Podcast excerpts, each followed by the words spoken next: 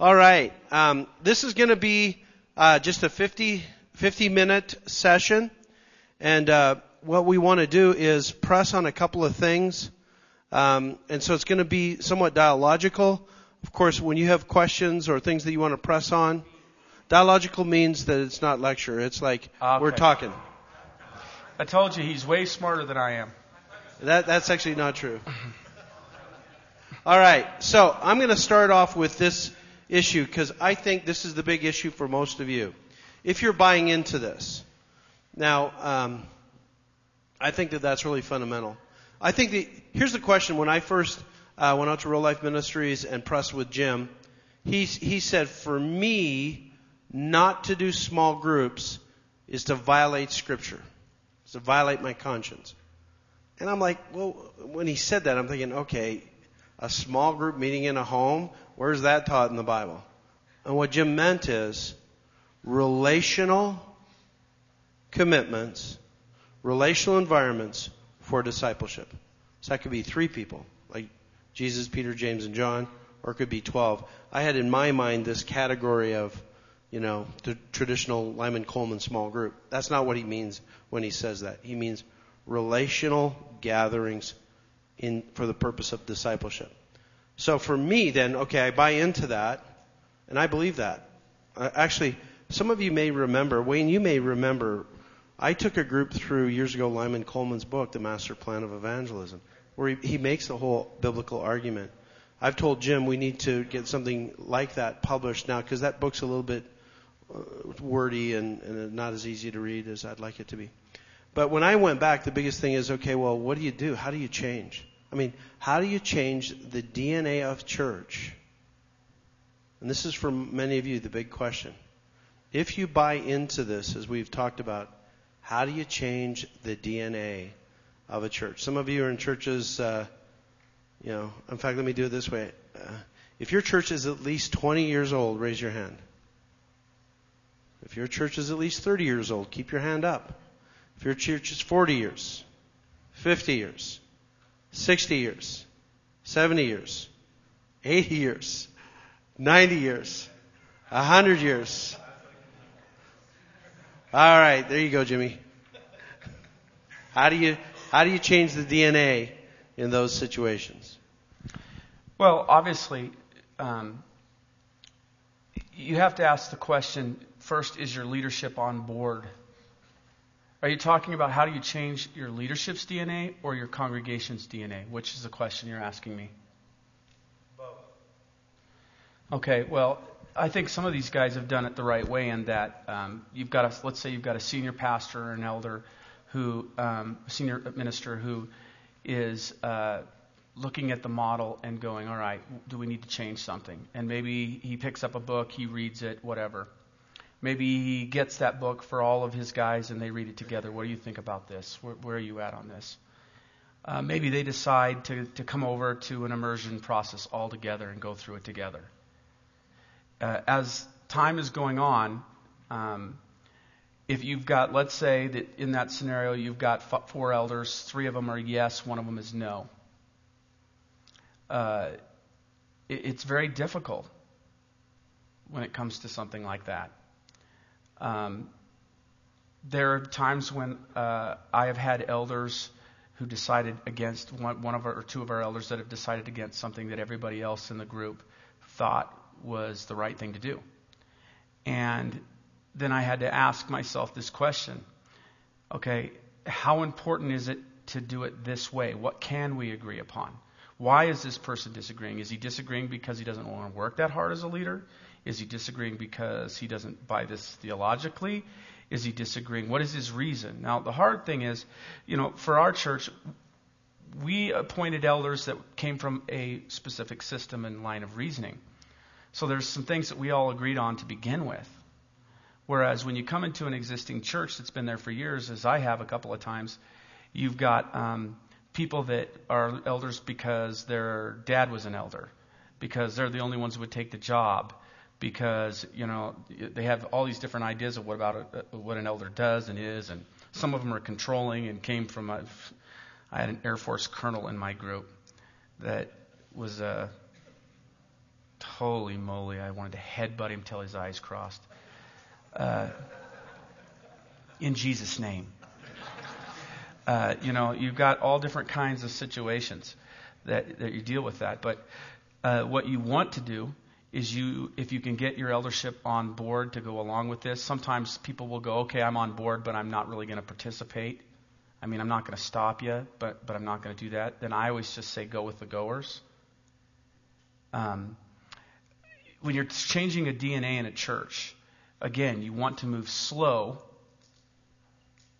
and you, you want to be careful how you do it. For instance, I believe that you have to have a one on one system for your small groups. All right? If I'm in, let's say I'm an existing church of uh, 50 years.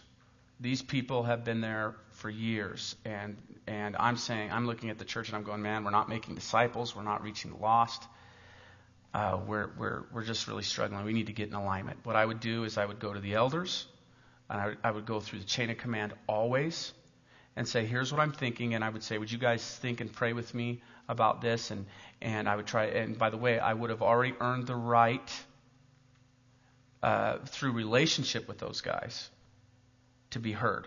Not always agreed with, but at least to be heard. Here's what I'm thinking, here's what I'm praying about.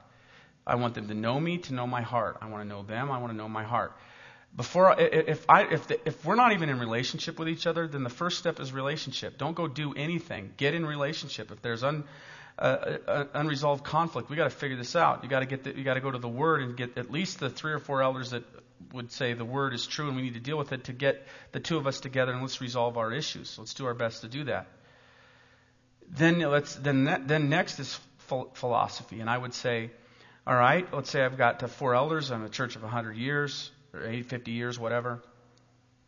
Hey guys, uh, let's go to the immersion together. Let's read this book together. Three out of the four of them say, yeah, this is a good idea. Let's check it out. All right, yeah. Three of the four say, yeah, that's a good idea. The other one's kind of passive and says, yeah, that's good. I, you know, I'm too busy to do any of it, but you know, I was, just want to stay being an elder. All right.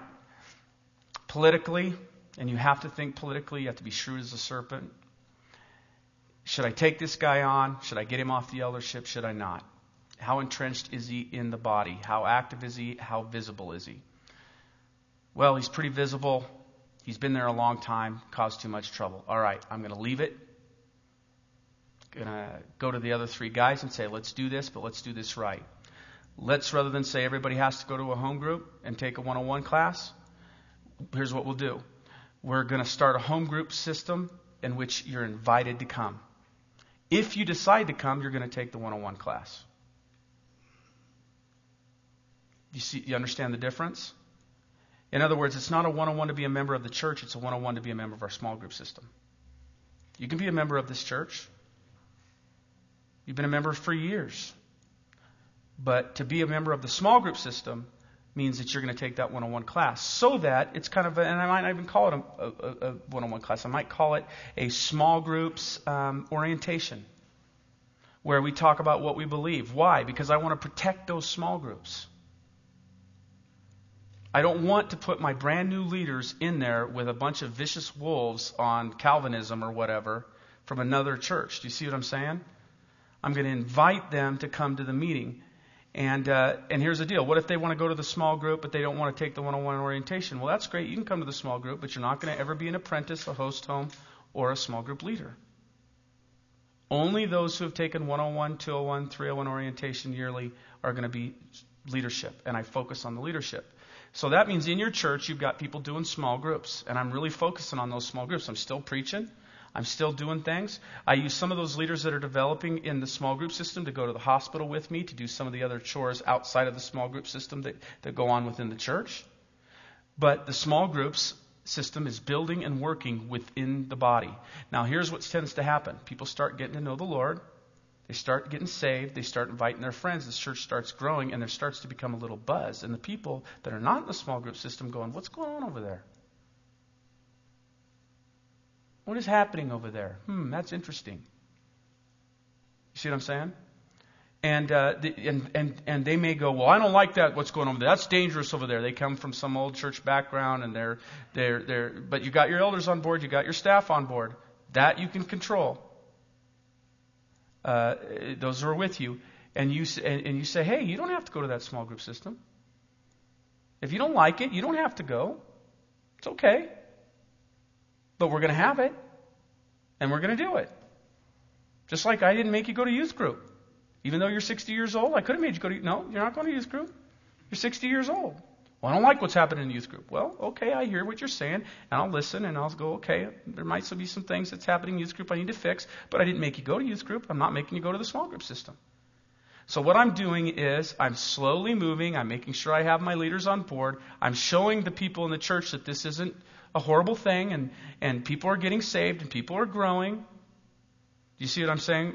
And so I'm investing more and more energy in that. And slowly but surely, your church hits what's called the tipping point. Do you know what the tipping point is? Where they start, they get more and more in that court, and then pretty soon, you know what? That's not a bad deal. That's that's all right. Do you think? Do you guys in here think that everybody in our church goes to a small group? No. Uh, we have between 6,500 and 7,000 people in small groups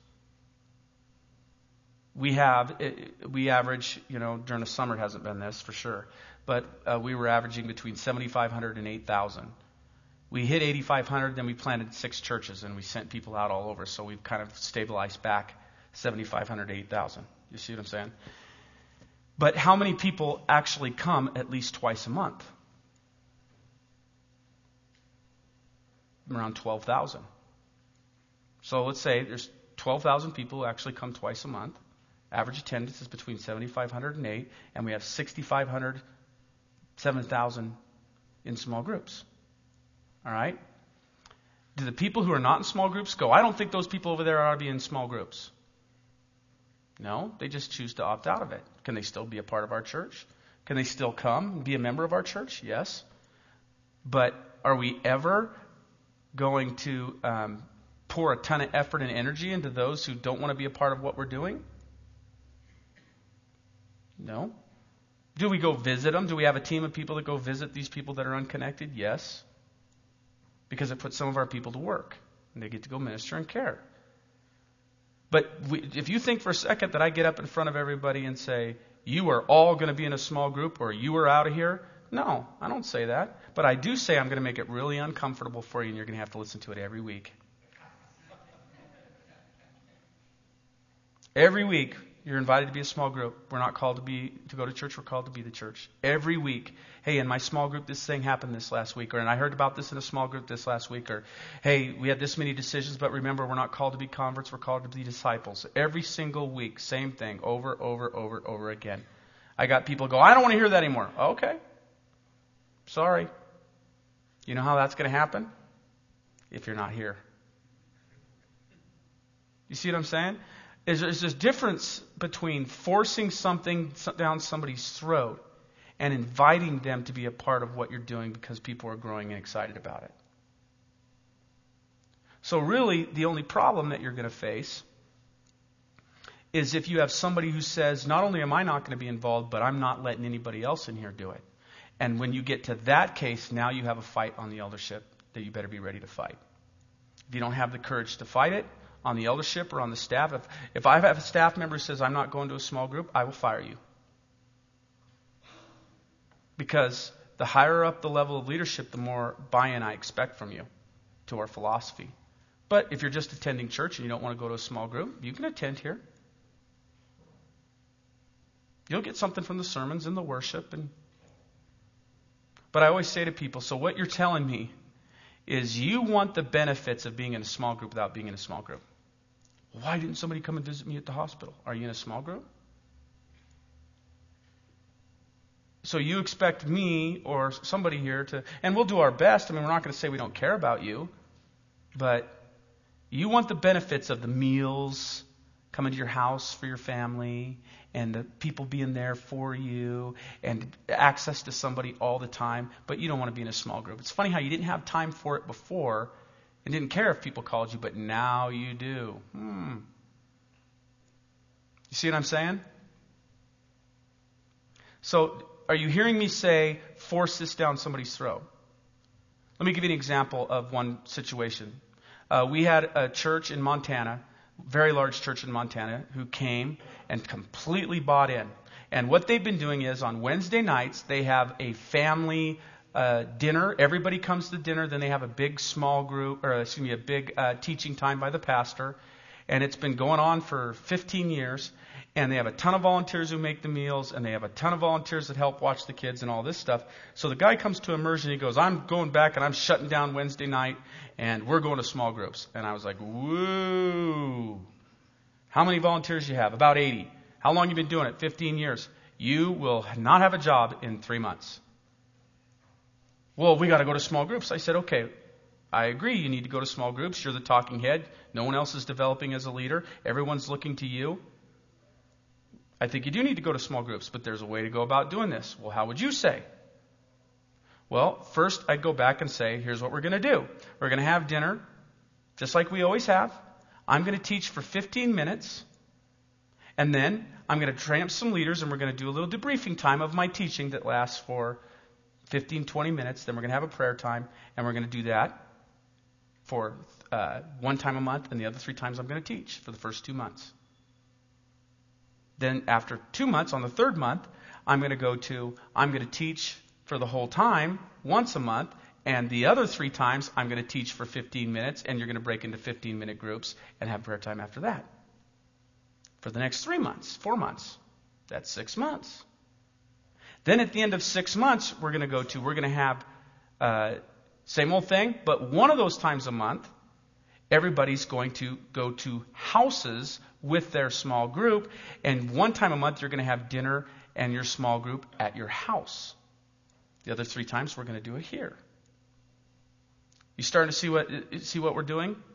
We're getting people used to small groups. We're not breaking down this thing. Then after a year, we're going to go to once a month, we're coming together as a large group where you do the talking. The other three times, it's going to be you and your small groups eating dinner and uh, doing your small groups. It actually took 14 months, and he didn't lose anybody, and he kept his job, and it's still the largest church in that area. Do you see what I'm saying? Uh, he taught them how to be leaders. He invested in them. They started calling their people outside a group. He taught them to call. Don't just, hey, if somebody isn't here on Wednesday night, call them. How you doing? Even though, yeah, we're in the big group together, you're still, these are your sheep and you're responsible for them. And he taught them during that year how to lead a small group. First, it was just a few minutes asking questions. Pretty soon, it was a story asking questions. You see what I'm saying? And then calling people afterwards. And now you're going to pick somebody out of your little small group who's going to be your apprentice to help you. And we actually taught them how to do small groups during that year, that 14 months in the building that they're used to coming to. Now, were there some people that are unhappy? And I remember the old days when we ate dinner together all the time. Yeah, people will whine. But now they're developing leaders. Now uh, there's pastoring and caring, and, and you know, you're not just putting on a show, and it's not personality driven. And it's a good thing because that pastor is leaving because of his, his the, they don't know this yet, but his health, his wife's health, and his, and his wife's father is dying, so they're moving and they don't know it yet. What happens now when, before it was all about this pastor, and he's Mr. Hero, and nobody else knows how to do anything? Relationships are like ropes. The more relationships you have, the more ropes you have to a place. Now that he leaves, it's not so personality driven. What will be the result when he leaves? Oh, it's going to hurt. The guy's brilliant. Brilliant relationally. Not just about education. There is no discipleship without education, but it's not just education. So then the question is, well, how do you lead a small group? And I'm, we're not there to be able to model it. I mean, you can't model it for us because we're not there. I hear that a lot, right? So we tried to put together a workbook that guides you through the process of making disciples, where at the end of the, the, the 12 weeks, they understand the discipleship process, you understand the discipleship process. It's meant to be as close to a model as you can get with written material. Do you understand what I'm saying? So that you could give it to your small group guys and go, here, uh, do this small group, and this would guide you through everything that we've been teaching you here. Uh, except for that, this is more geared towards how to make disciples Church as a team sport is more geared, as I said before, at the 30,000 foot level. The church should be about discipleship. Well, then, this is what we were hearing. How? Okay, well, this next book is about, and the workbook is about, this is how you can make your small groups about discipleship. So, like in some of your contexts, one of the uh, great ways to use this book would be um, let's say that you're coaching five small groups.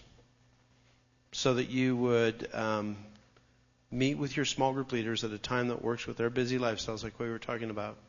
And that you would go through this book with your small group leaders who are doing orality, which Jim will talk about after supper. And it'll take how long to go through this? Well, if you if you keep up with it, 12 weeks. I, So- it took me three and a half months, four and a half months to do experiencing God because we always got caught on one lesson or, you know, I just did one. We were supposed to go a week at a time in our discussion groups. In mine, this last week we did one lesson, and it took the whole time. So, for example, if you're coming out of here and you say, okay, what, what's a practical step that I can do to implement this? I want to lead a model small group. I want to, I want to be the DNA and lead the DNA in my small group. But I got other people who've committed to start small groups. So as a coach, I could go, I'm going to go through this with my guys. And we're going to work through this so that we're all And, and once getting on again, the it's not page. just small group curriculum. It's designed to be a daily devotional for you. And then you come together at the end of the week and talk about what you talked about in your devotions for the week. So you, there's a personal element where you're walking through it alone, and then you talk about what you learned as the group. You see what I'm saying? Okay. I want to uh, pick up on something that Jim mentioned here. Uh, if you are the senior leader of a church, and by that I mean, you know, the senior minister, typically the senior minister, this is a good exercise with. Um, whether you're a seven in terms of your God-given leadership ability, um, or you know, an eight or a nine, what, what, whatever you are, um, teachability is huge. Um, and Jim will tell you, most of the churches they work with, the biggest factor is the senior leaders' Oh, teachability. let me, let me just say this too. It's a lack of awareness. This leader right here thinks he's an 8, a 9, or a 10, but he's really a 7. But he doesn't know it. And here's the deal these guys right here that come to church, they're not going to come and tell you what they see. You have to create an environment where they feel able. For instance, when I see somebody who comes to, I got this guy named Ron Nilsson. He's a big time leader in our area. He came to church. I immediately saw him. I knew who he was. I called him. I went to his house. And I said, Ron, I'm really glad that you're here. You know, you've heard about our church. You've seen our church. You came to church. Here's what I'd like you to do for the next three or four weeks. I'd like you to come. And then I want you to sit down and tell me what you see. And so he did. Now, not only is he stuck around, right? But he saw things that I did not see. I could not see the forest for the trees. The problem with leadership is they, a, a pastor thinks he's a nine preacher. He's a three preacher. He doesn't know it. If he knew it, but and nobody's telling him until he's fired. Where is the no, let me just tell you this is a weakness of yours. You're strong here, here, and here. We need to work on this. Where where'd the honesty go? Do you see what I'm saying? And I have five services. The first service on Friday night, I have a team of four to six people that sit in that service from my staff and one who's a volunteer. And they listen to my sermon. Then we meet upstairs in my office before I go to the next four. And I say, all right, what did I hit on? What did I lose it on? What did I miss it on? Because it's not about what I'm saying, it's about what's being heard. What are you hearing? Well, you went too long on the introduction, you never even got to the final point. Or you didn't develop this well enough, or you need a better illustration. Or no, that was great, just leave it the way it was. Why do I do that? You got to get that feedback. I do the same thing. A couple of weeks ago, my uh, I, I we have two services. So I did the first service, and then I had my team come up and you know debrief real quickly. And I had said something because I'm a 52 year old baby boomer that just totally went crossways with every teenager there. And my youth guy gets in my face and he says, "You said this, but you don't mean that." And I go, "You're right." He said, "Say it differently." Thank you. Second service where most of the teenagers are there. I said it right. He came up to me afterwards and he said, that was perfect. But I would have totally blown it if he hadn't have done that. I want to tell you something that I did that I would recommend to every senior leader here. I would actually recommend it to every person in a leadership position. And I learned this uh, at Immersion 2 with Real Life. They have an exercise where um, you're in a group and you have the person say, I like this, I struggle with that, and I like this. About you. About you go me. around and each person is, uh, Wayne, is it? Wayne, this is what I've seen in, in relationship. I love this about you. Thank you for doing this. I love this about you. Here's one thing that, that kind of I struggle with. Here's what we're trying to get them to do to be open and honest with each other and deal with each other. Because here's the deal. Do you know how, how much I hate people getting fired when they were never coached? Because people didn't have the guts to deal with it. So I want to tell you a story about this, how, how I did it.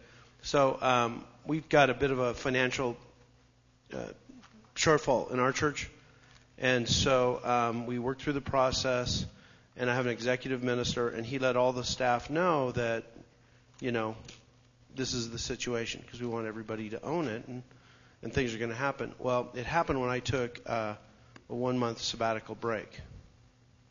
So I knew that there was like, okay, everybody's feeling pressure, and one of the things they're they're feeling a little bit critical of me in my role because you know I'm the lead guy and you said somebody's going to get let go, and then you leave. Yeah. So I knew when I came back that I got to get everybody on board, but I knew they had some things they wanted to say to me. And I want to create an environment where not only they said it to me, but the others got to hear that they said it to me.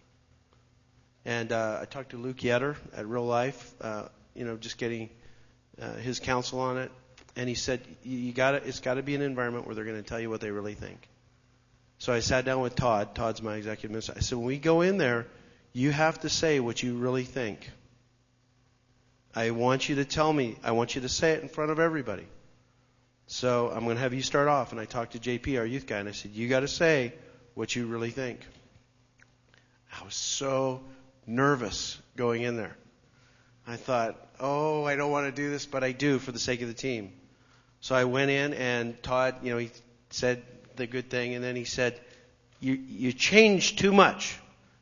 He said in front of them all. He says, "Sometimes it's like you change change," and I'm like, "Oh man, he's killing me." But he said it because they're all feeling it too. And while he's and saying it, they're all like, "What's Bobby going to do? Is he going to have a job?" So, and I'm I'm just I'm taking notes on what everybody says. And I and, and once they say it, I say back now. You struggle because you think I change things too much that you're working on. I, I, I want you to know I hear that. And I went around with all the staff and I had them all critique me. And I took notes on everything they said.